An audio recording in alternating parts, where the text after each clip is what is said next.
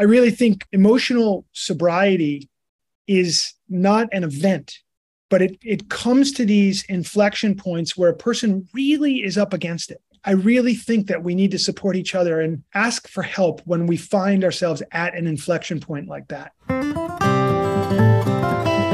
Bill Wilson, co founder of Alcoholics Anonymous, wrote in 1952 If we examine every disturbance we have, great or small, we will find at the root some unhealthy dependence and its consequent demand. Wilson suggested that if we could identify and continually surrender these unrealistic and unrealizable demands, that we may then be able to accomplish what he imagined to be the recovery's next frontier, something he called emotional sobriety. Flash forward 70 years and join psychotherapists and best-selling authors Tom Rutledge and Dr. Allen Berger, who have taken up the mantle of exploring Bill Wilson's new frontier. Welcome to Emotional Sobriety. Well, welcome everyone to Emotional Sobriety, the next step in your recovery. And uh, I'm sorry to say Tom Rutledge won't be joining us today, but I've got some great news for you. My dear friend and uh, just an incredible person, Tommy Rosen, is joining us today. He's the author of Recovery 2.0. He's done a lot of work with helping people really look at the next step beyond uh, addiction, right? and to take the next step in recovery. And there's such a wonderful overlap between emotional sobriety and what you're doing, Tommy. Um, but before I check in with you, Patrick, good morning. Good morning. Uh, we've got a backup Tom today. We do have, we got Tom 2.0. Well, listen, without any further ado, Tommy, why don't you introduce yourself to everybody and, and tell us what you've been doing? Sure. Well, thank you, Alan, so much. Uh, I just love you and I love the work you're doing and uh, always grateful to uh, speak about this thing which is so near uh, and, and dear to both of our hearts, uh, which is this thing called recovery, healing, wholeness, connection, love, whatever we want to call it. We're moving in that direction, uh, hopefully. And um, my, you know, my work comes out of my own suffering, really. Uh, as a, a, person in long-term recovery, I experienced a lot of uh, addiction in my life drug addiction, uh, alcoholism, uh, cigarette addiction. Uh, let's not, let's not forget about codependency and sex. Let's not forget about gambling, money, debting. let's not forget about food and all the areas of human human uh, existence. I seem to have at one point or another in my life gotten caught up mm. and had to uh, move through and recover from those things. And in recovering from those things, there's also been a great realization, which is, I think, at the heart of this podcast and your work, which is that there is there is healing from, well, there is abstinence from addiction, uh, from an addictive behavior or from a substance, and then there is healing, recovery, uh, the next step, as you put it, and you refer to it as emotional uh, sobriety and that's that's something that I think is ongoing. It's a path of discovery. It's it takes a lifetime. It's a one day at a time thing, and I, have I've had to like I think all of us on a path of recovery at some point. I I face that realization that there is a lot more to life than just letting go of something. And so um, the Recovery 2.0 work has been about the integration of practices, uh, from the world of yoga, meditation, breath work, diet, uh, immersions in nature, uh, recovery philosophy, 12 step philosophy, psychology, spirituality, all of these things coming together uh, to make an extraordinary life and for someone to be able to uh, thrive in their recovery and thrive in the, the different areas of their life.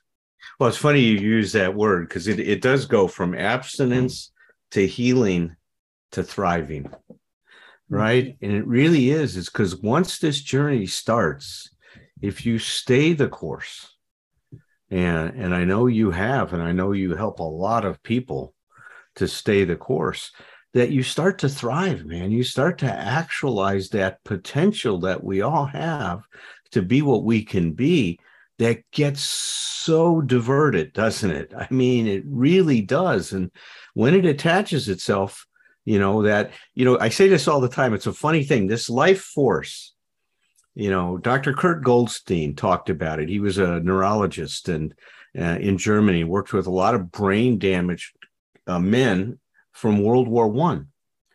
And what he saw was this remarkable thing that even with the limitations they had because of the injury, right, and the cognitive impairment that followed those brain injuries, they were able to actualize whatever potential was available to the max.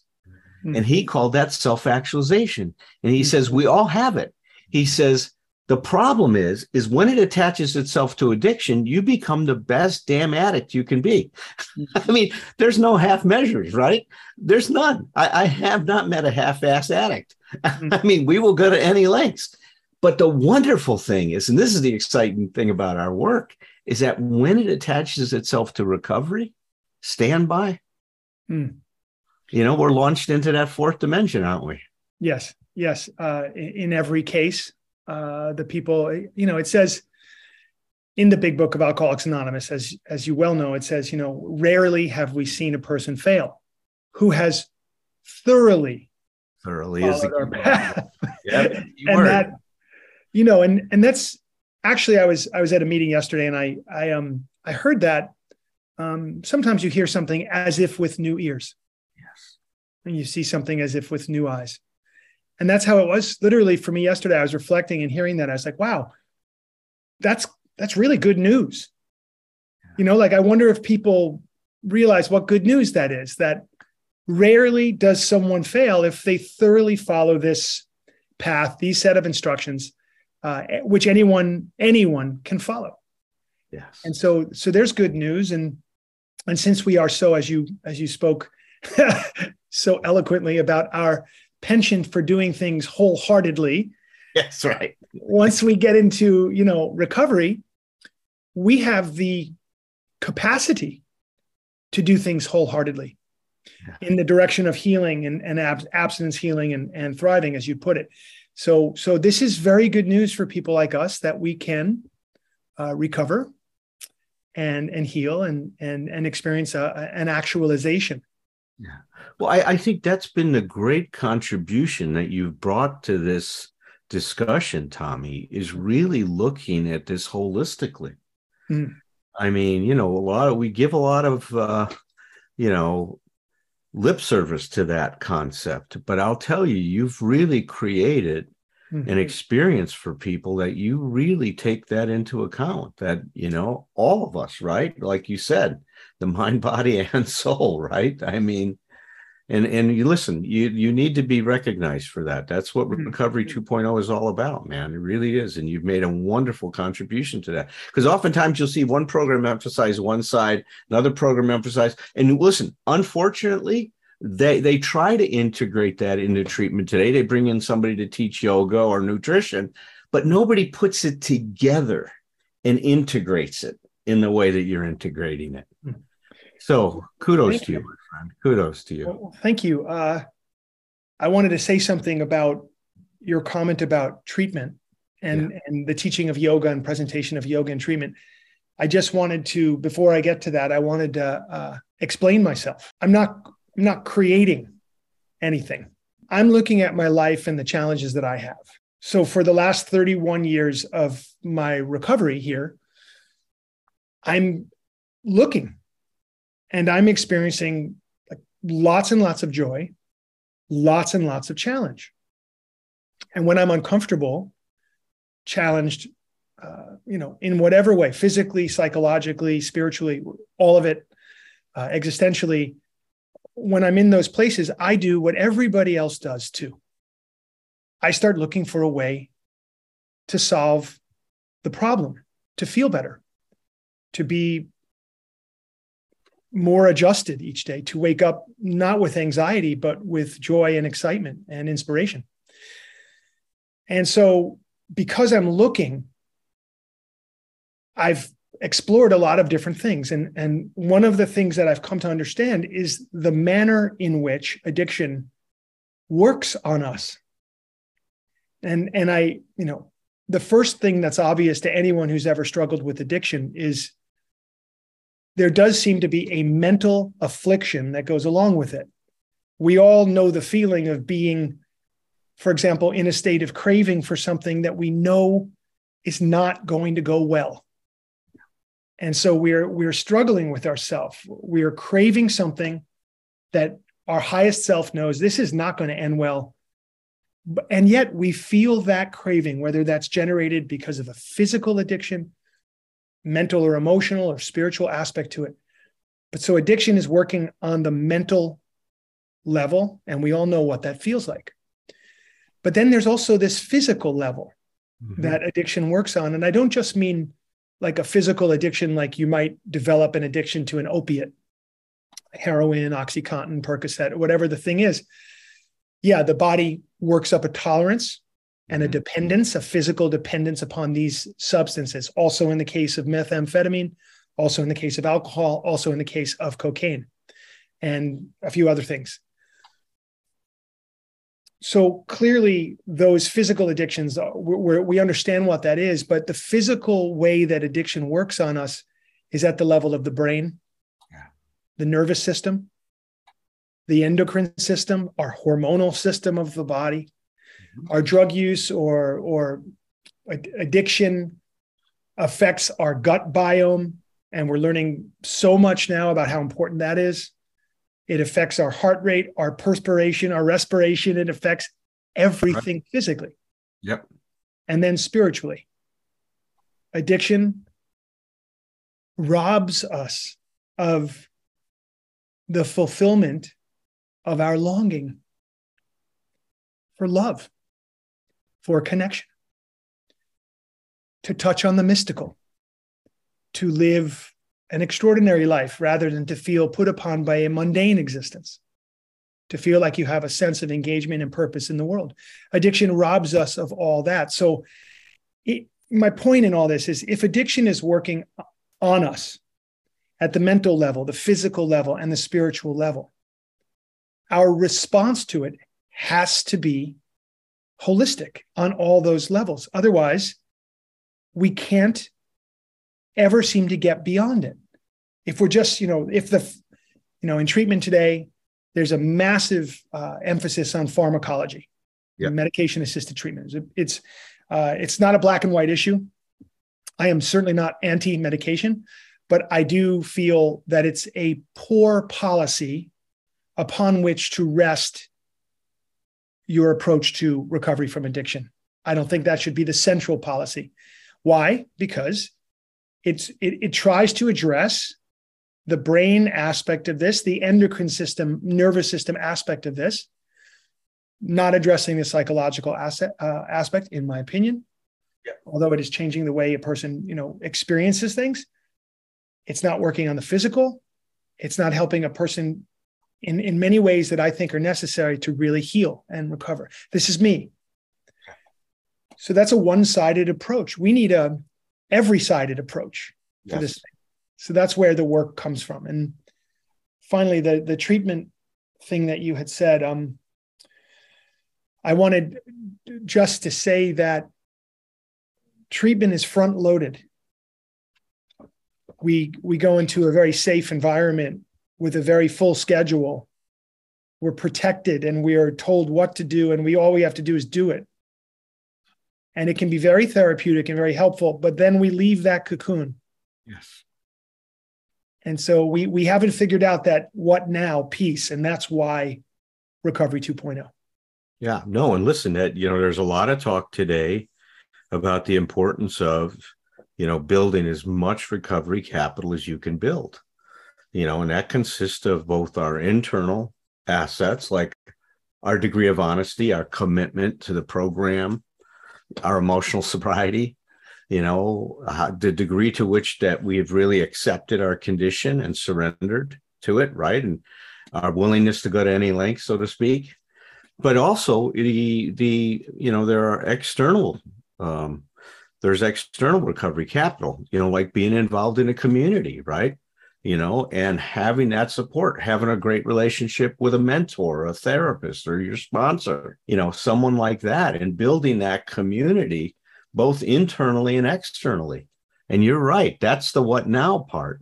Mm-hmm. And, you know, the exciting thing is, I, you know, there's an incredible, in fact, I'm going to be speaking in um, St. Louis next uh, week. There's these recovery capital foundations popping up all, all over the United States now so they've they've go into these communities and the people from all different you know 12 step programs or all different uh, you know issues in recovery come together and create this foundation where they start to create these community events for people to go and learn about different things in recovery. It's a great movement that's taking place because it's it's you know it's doing what you did. And i think what i've done you know, I love what you said. You know, you really haven't brought anything, but what you've done is you've integrated so many things that have been helpful from your experience. Mm-hmm. And you're wonderful at your abilities to synthesize that. Mm-hmm. And I say this all the time, and I know you do it too. We stand on the shoulder of our of the giants before us. That's right there's many of them i mean and and see that's the other thing i think that that i really like that you've done tommy like i have you know in my work i've brought in people from all different kind of approaches to psychotherapy. And i find out what are some of the commonalities? What are some of the things that relate to what bill wilson was talking about when he was talking about emotional sobriety? And i see you doing that from disciplines that would have been outside of what people would have experienced, you brought that into our recovery community. Mm. And people are finding great value, just like you did in your life and just like I have in my life. God, I, I hope so. well, they are, man. I, I, I I know a lot of people that that have experienced your work, and I've experienced through some of our workshops and stuff. And you're making a wonderful contribution. You really are. Thank you, Alan. Thank you. And, and you still make time for meetings, as you said, um, you know, as part of that integrative approach, um, you know, 12 step uh, kind of groups and a kind of fellowship of the more traditional order, you know, is part of the buffet, right? Yes. Well, of course, you know, and I, I just, I can't, I could never explain in, in a short amount of time how misunderstood the 12 steps actually are. it, it is, it is one of the great, great treasure troves of our time. It's applicable to anybody's life. You know, if you if you came to someone on the street and you said, "Hey, what do you think about honesty?" If you think that's an important thing for you in your life and your relationships, you know, no no one is going to say no. And then you if you said to them, "Well, what if what if there were a way to do a few things that you could do easily in, in a in a short, relatively short amount of time that could help you to see more clearly, help you identify with your own truth more clearly. Would that be something of interest, you know, to you? no one's going to say no. Would you like to let go of anger and resentment? Do you think that would be a helpful thing along your path in your journey? Could you enjoy your life more if you did that? No one is going to say no. Do you think it would be an amazing thing to own the things that you've done which have been hurtful to others and be able to build a bridge between you and the rest of humanity and, and those individuals that you might have hurt? And ultimately making yourself available to people where you could be of service to them and really help them in the same way others have helped you no one is going to say no to these things. and yet, if you say, well, that's the 12 steps, all of a sudden they're going to be like, you tricked me. you tricked me. you know, it'll be like, oh, come on, that's not the 12 steps. The 12 steps are dogma and God and weirdness and church basements and smoking cigarettes and coffee. And that's clearly a cult, clearly a cult, right? A clearly, a- you know, so it's, it's just so misunderstood. No, it is, and and I think that that's so true. That there's there's a stereotype, right? That that goes with somehow God has become a four letter word, and when it's used in the steps, I mean, in my profession, especially, the program is so criticized around the, the word. If you start to look at some of the criticisms of AA, is that the program is a cop out because you don't take responsibility for your behavior because you say you have a disease. And I tell everybody, my experience is the opposite. I have never been so responsible for my behavior and for my actions as I have in working the steps. And see, that's the ignorance. People don't get. You are incredibly, I think I would say you're radically accountable mm. For who you are in the program. And that's what the steps do. There's an interesting thing that, that I, I've been talking about now for about the last 15 years. I discovered it. I was reading the 12 and 12 again and it, like you said before, right? You can read something or hear something, and for the first times, it's like with new ears or with new eyes, and you see it or hear it so differently. So I was reading step 12, um, and Bill says, I think it's at the end of the second paragraph when he's introducing step 12. He goes that if we practice these principles in our daily affairs, that we and those about us begin to discover emotional sobriety. So he explicitly states that's what this journey is about. This journey we are on is to now. Then the question comes: Well, what is emotional sobriety? And does I want to take us into this area? See, the way I've been talking about it, Tommy, lately, is that it's a consciousness of freedom. Mm. And I know that that I, I on your website you talk about that freedom and and that's what I see emotional sobriety as a uh, it's it's transitioning from a consciousness of a tethered self to a consciousness of an untethered self is the way I like to think about it. Michael Singer's work on the untethered soul is so right on. And I just said, well, let's apply that concept to self for a minute you know we are so tethered. Our addiction tethers us right? We're tethered to alcohol or whatever other drugs we're using or whatever substance or experience we're addicted to. The process starts to untether us from that and from a lot of these beliefs and ideas we have that are so grounded in an earlier level of development. You know relapse um, for people who have been sober for a little while, relapse into uh, you know um, an addictive behavior. Um, let's say you are a recovered alcoholic, and then there's a relapse at some point back into drinking alcohol.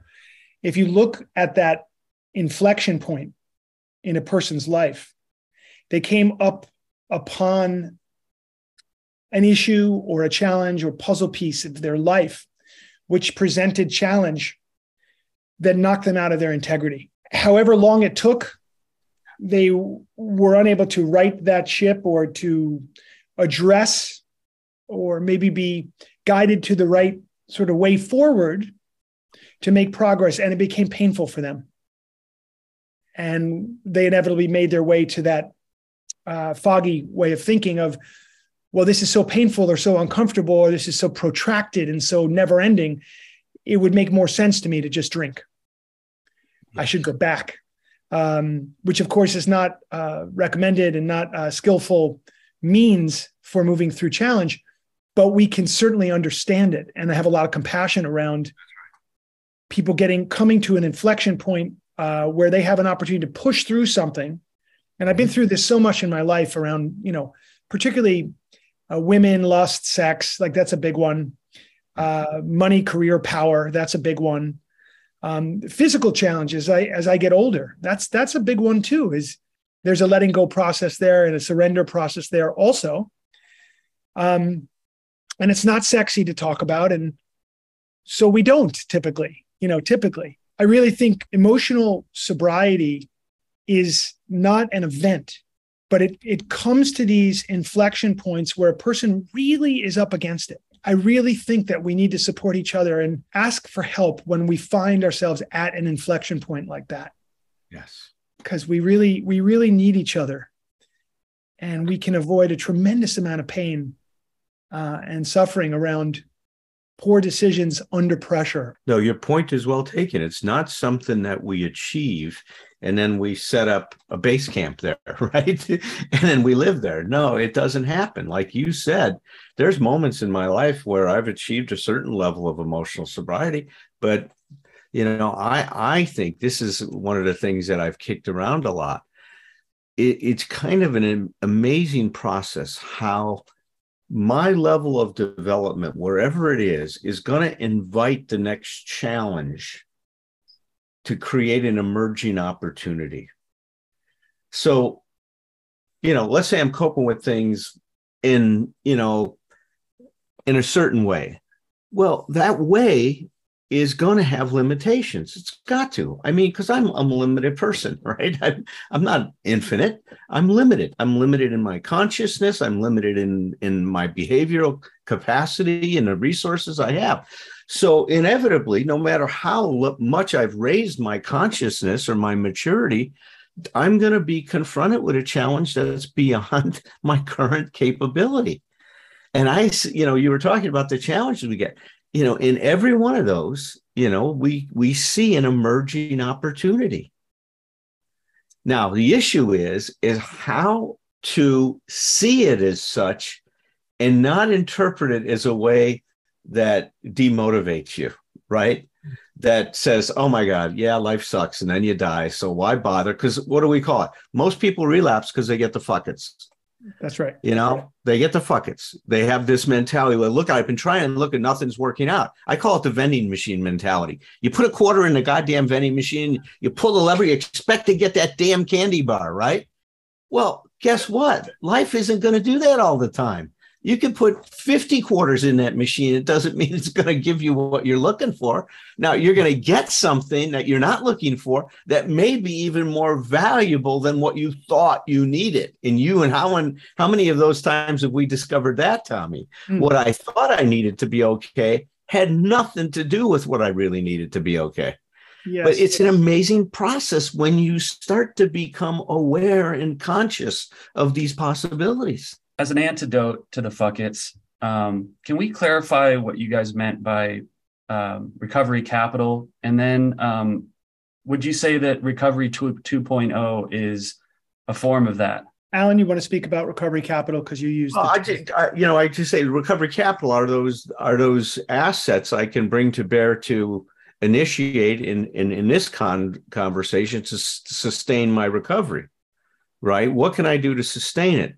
Well, I, I think outside of us, it's really being able to develop a network, a community of like-minded people that are on this journey together, right? That's where why, you know, you've when you were out here visiting, we were doing that workshop out at Lambertville. I mean, there's a wonderful community that I've connected to out here of people in recovery, interested, talking about it. You know, so that's one thing. But internally, I think if one really important thing based on what we're talking about today is our level of consciousness.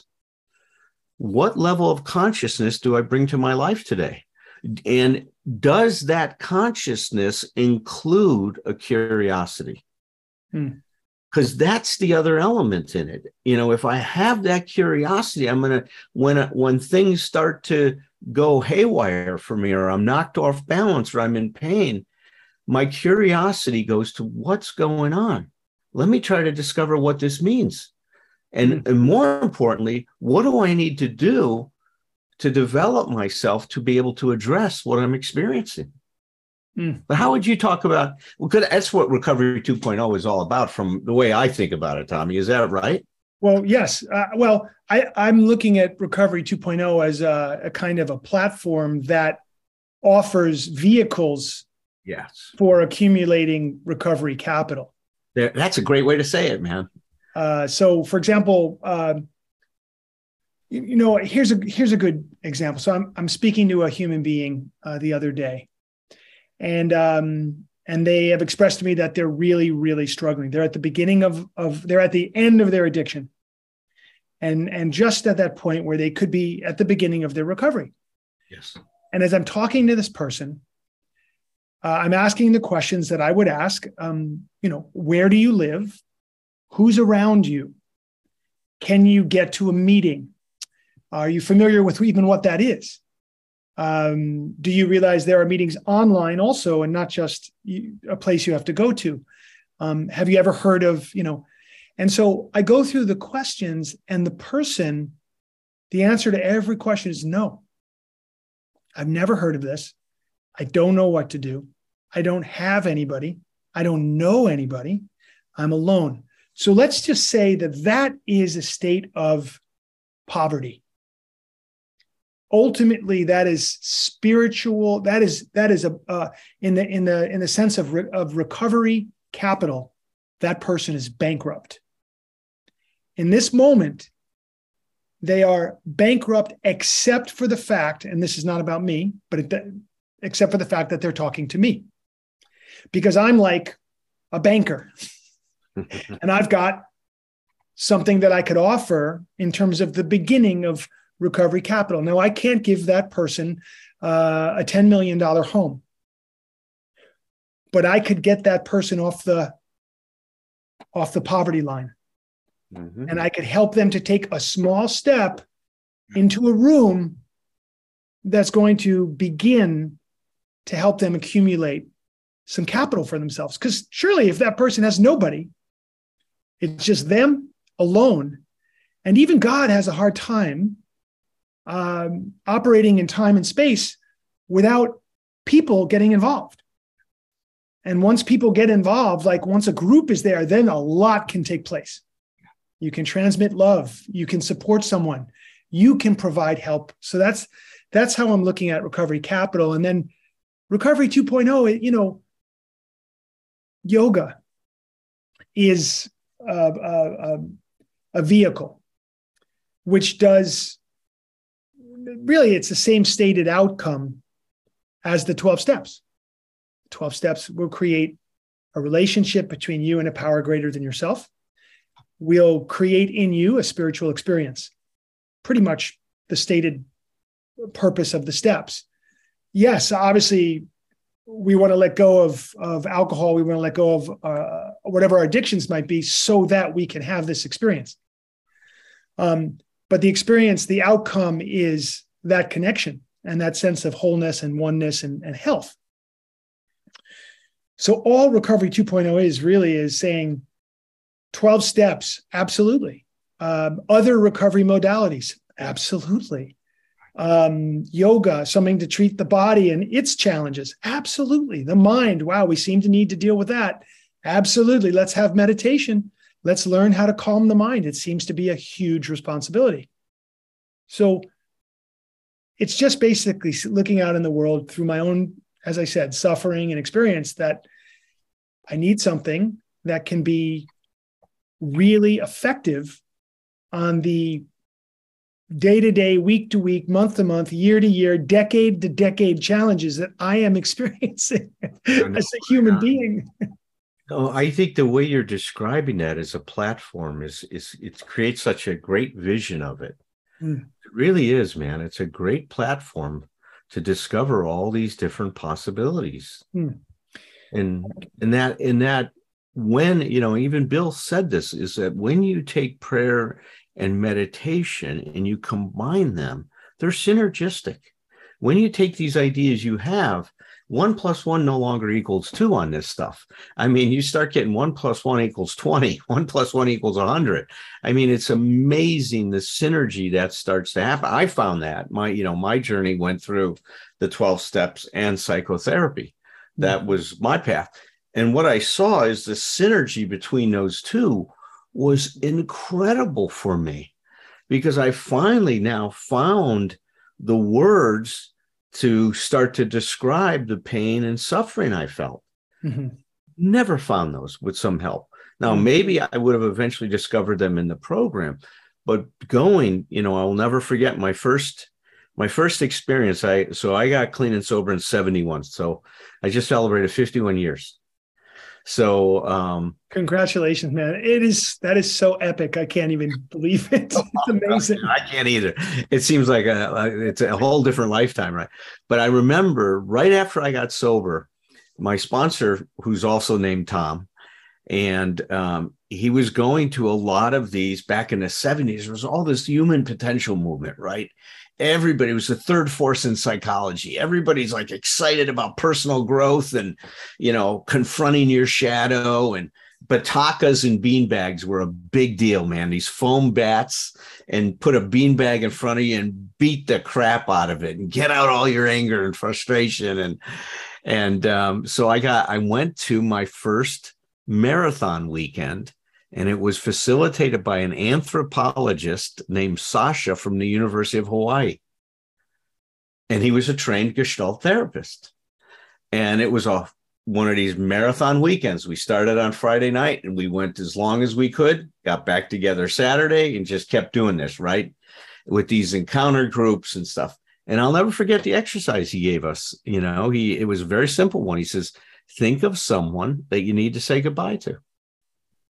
Just think of somebody that you haven't said goodbye to that you need. You know, you talk about the process of recovery. A big part of it is learning to let go, right? Let go. He says, think of someone you need. So everybody starts to go around. There's was about 15 of us in the group.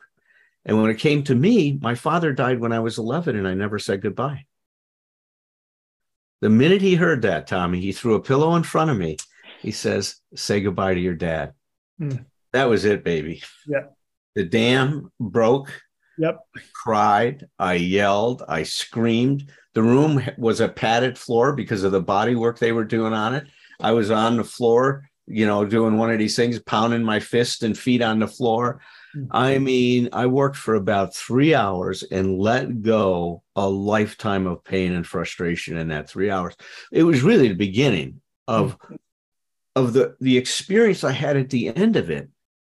Um, I felt so pure, so connected. Mm. I mean, my vision was so clear. Mm. The room, the colors were so bright. It was like when I dropped LSD and I'd have these acute experiences on LSD.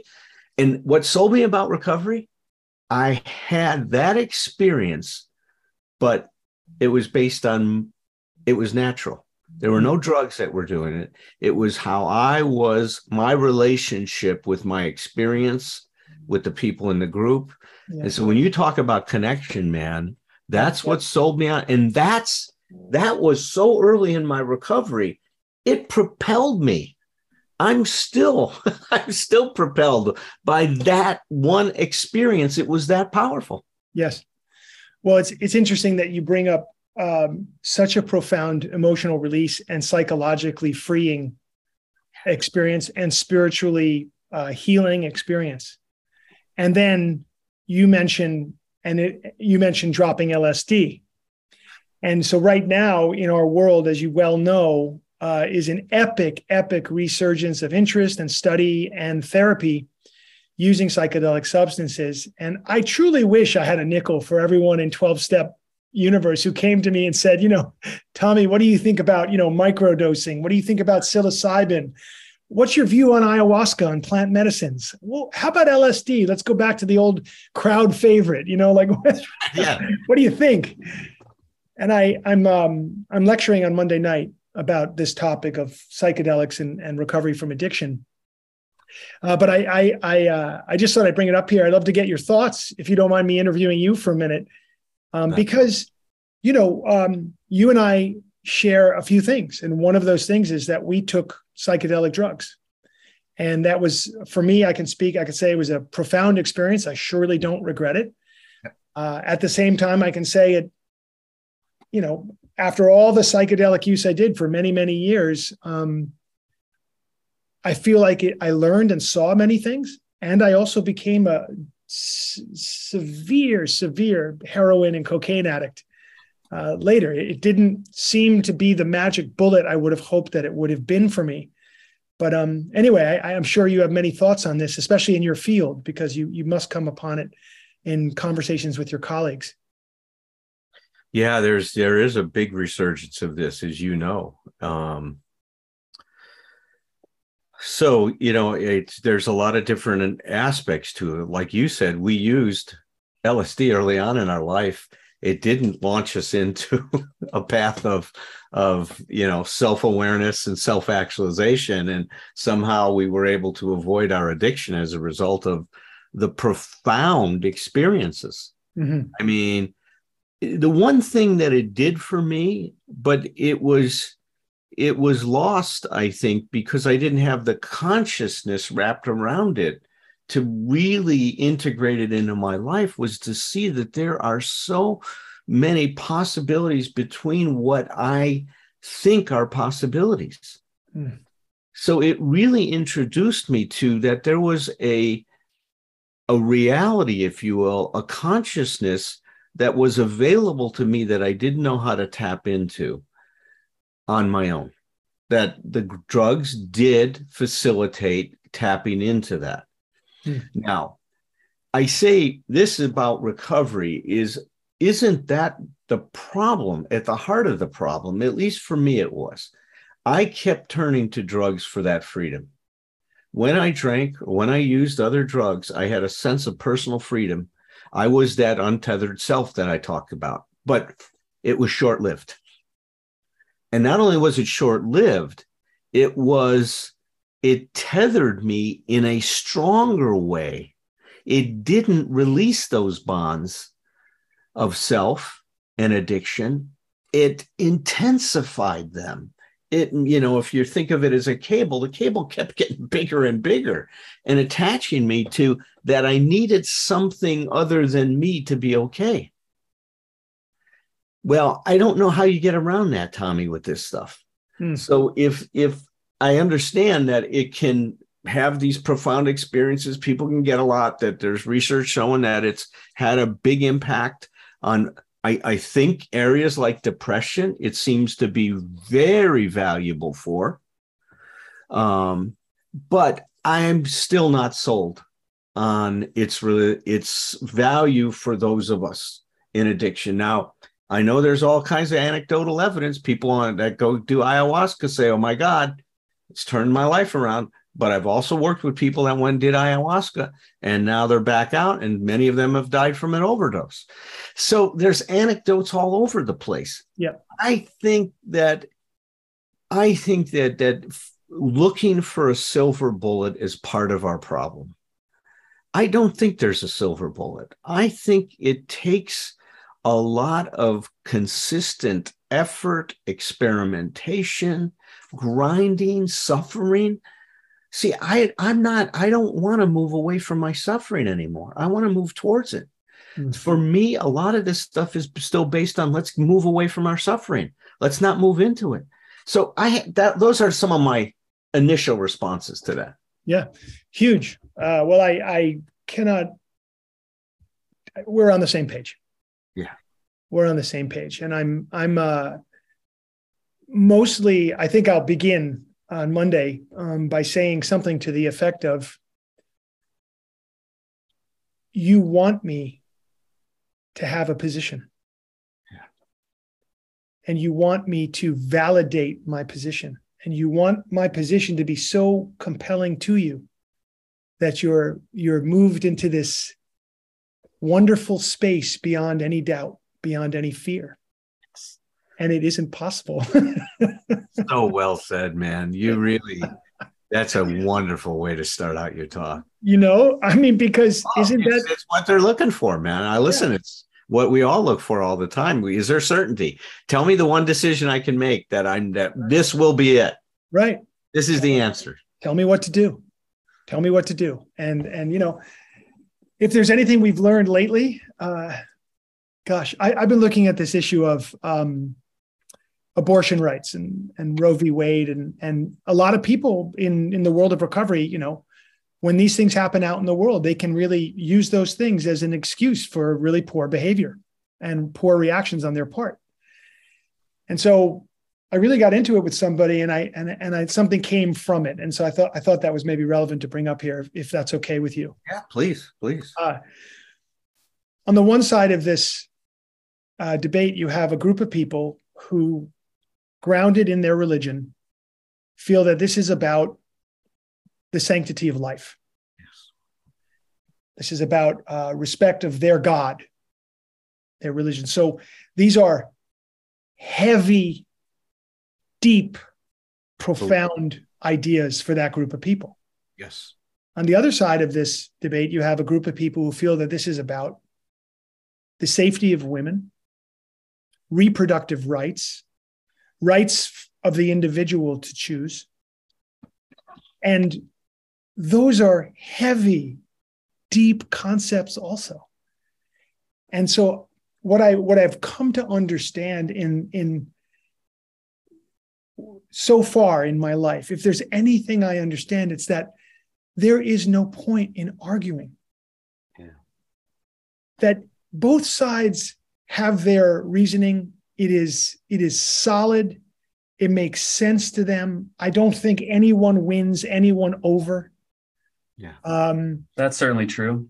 I, I I think that you know the the space to be is in an ex, in to a certain extent is one has to determine for oneself what feels aligned and then one has to live that truth.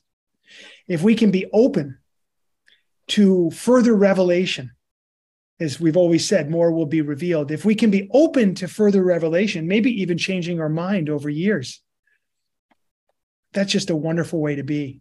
And you know we i love the the aspect of 12 step recovery where we say you know we don't we don't argue anything anymore.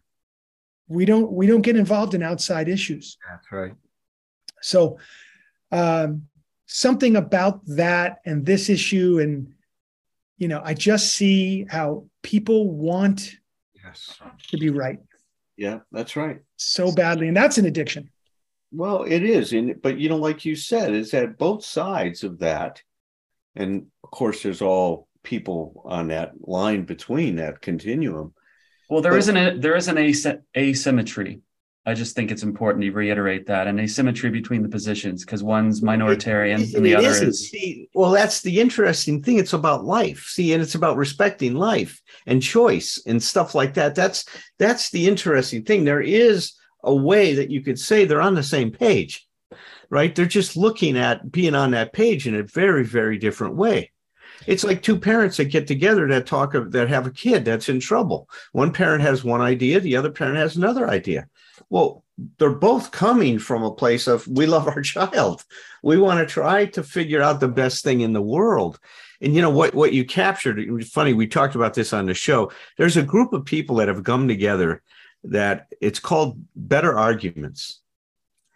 And what they do is they go for the position that you just talked about. They say, we need, if we're going to be able to bring, to become the United States, we have to do it by respecting the other person's belief, even if it's very different than ours. We have to just understand what it means to them. It doesn't have to mean that to us, but we can understand what it means to them. And I think if you truly understand it and look at it from their point of view, you see, like you said, it makes sense for them. Yeah. But we're not going to get everybody to agree to the same thing. That's the issue, right? There's got to be, my mentor, Dr. Kempler, said in a healthy relationship, there always has to be room for two people. It can't be one person's way or the other. Mm. There has to be room for two. And so that on a personal basis, in terms of our romantic, our love relationships, our love interest is relevant, but it's also true when you start to move beyond that into our society. Mm. Well, right, Tommy. And I think the principal thing probably that you would get at with that person is that you can't, in a recovery context, you can't lose yourself um, in that debate and uh, get away from kind of right that principal concern of uh, getting well and uh, staying sober and not uh, falling into nihilism. Yes, it, it's great what you just said. I, I think it comes down to the question, you know, what ultimately is the goal here? And for me, say from a yogic standpoint, the goal is transparency of mind. I need at all costs to keep a clear head to be focused on the the ultimate goal of of realizing and living from the divine essence within me which is within you and within everybody else. And if i allow events in the world to knock me off of my centeredness then what happens from there is karma. Meaning i react to the world from a place of uncenteredness mm-hmm. I put into effect, uh, I put into movement a train of circumstances that came from not centeredness, but my reactivity to someone else's reactivity. Yes. And now you have the history of of the world. and as right. I look out, it hasn't gone well. It hasn't gone well. We we have nearly destroyed each other and our planet. And and this is in the back or front of everybody's mind today. That's right. How are we going to get through this? And so from the yogic standpoint, this idea of keeping transparency of mind and not arguing and allowing people to be while consciously and you know uh, uh, energetically working towards what feels correct to us um, seems to be the way. Yeah that's so boy patrick i think you could probably hear all the the overlap between that position and like the concept of emotional center of gravity. Absolutely. We talk about keeping your emotional center of gravity over your two feet right how do you get it back when you're knocked off balance? What are the things you do to recover your balance right? Those things. As well as you know emotional sobriety has a lot to do with understanding ourselves this transparency of mind. I love that phrase mm. tommy. That's so relevant to this thing is to being aware and back to this curiosity thing is how am i thinking about this you know i, I love virginia satir she said something so brilliant she goes whenever i meet a problem and this is one of the the pioneers of family therapy and self esteem work, right? She goes, Whenever I encounter a problem, I draw a big circle and I put my name in the middle. she goes, Then I start asking myself the following questions. I go into an inquiry. I say, What part of this problem is being created by the meaning I'm giving to the experience I'm having? What part of this problem is being created by my expectations? And she goes through a whole list of these things. But the last one that she she mentions is brilliant. She goes, "What part of my problem is related to my lack of faith in my ability to cope with this?" Mm. Wow. I never thought of asking that question about myself. And it's such an, a powerful question that a lot of this, my reaction to this might come from I don't know how to deal with it. And then, like you said, when we come to a program, well, that's okay. I don't need to know. But see, moving away from that consciousness that says, I have to have the answer if I want to be a good person. If I'm going to be okay, I have to know the answer to this. And to admit I don't is humiliating. Well, mm. wait a minute. Does it have to be humiliating? Is it okay for me to be ignorant and not know? Well, not in my old consciousness, it wasn't. My pride was that I knew. Now, my pride today is being able to not know. I hmm. mean, what a shift, right? We talk about that 180 degree shift, man. It's a, it's a monumental shift, and what a move toward freedom. there it is. Right on. right on, man. What a move towards freedom. Mm. Well, God, man, what a wonderful, wonderful hour we've just spent talking, man. I just I love you, Tommy. It's love wonderful to have you here, man. Where can we tag tap into that talk? Is that open to the public? This Monday night. Yes. Uh, 5 p.m. Pacific time. Uh, anybody's welcome. Just come. Uh, there's a, a, registration link, uh, which I can just put in the chat bar right here for you if you'd like. Okay. And Patrick will Please. put it in the show notes. Um, if you're putting this up before Monday. Otherwise, people can catch the replay later on on um, I believe on uh, uh, uh YouTube. We'll just put it up there after. Okay. Um, let me see here for a second. Well, it'll be up before Monday night, so we'll be able to catch that. But we'll also let people know that they can catch it later. It's just a free discussion and exploration of okay. psychedelics and recovery from addiction. Tommy, you have an effect where I feel lighter after talking to you for a bit. So. Oh, that's amazing, man! Thank you for saying that. So nice to meet you. So nice Great. to meet you, Patrick. We'll see you next week on emotional sobriety. Okay, guys. Blessings. Change your life, change your myth. Cultivate your narrative with whomever you're with. Then with glass in hand and children on one knee. Bring some stories, bring your stories back to me. It ain't a crime to be a human. Never be ashamed to be yourself. Rest assured that whatever you're doing will entertain me like nobody else. So here's to us, my old friends, until it's time to drink the wine and break the bread again. With glass in hand and children on one knee, bring some stories, bring your stories back to me.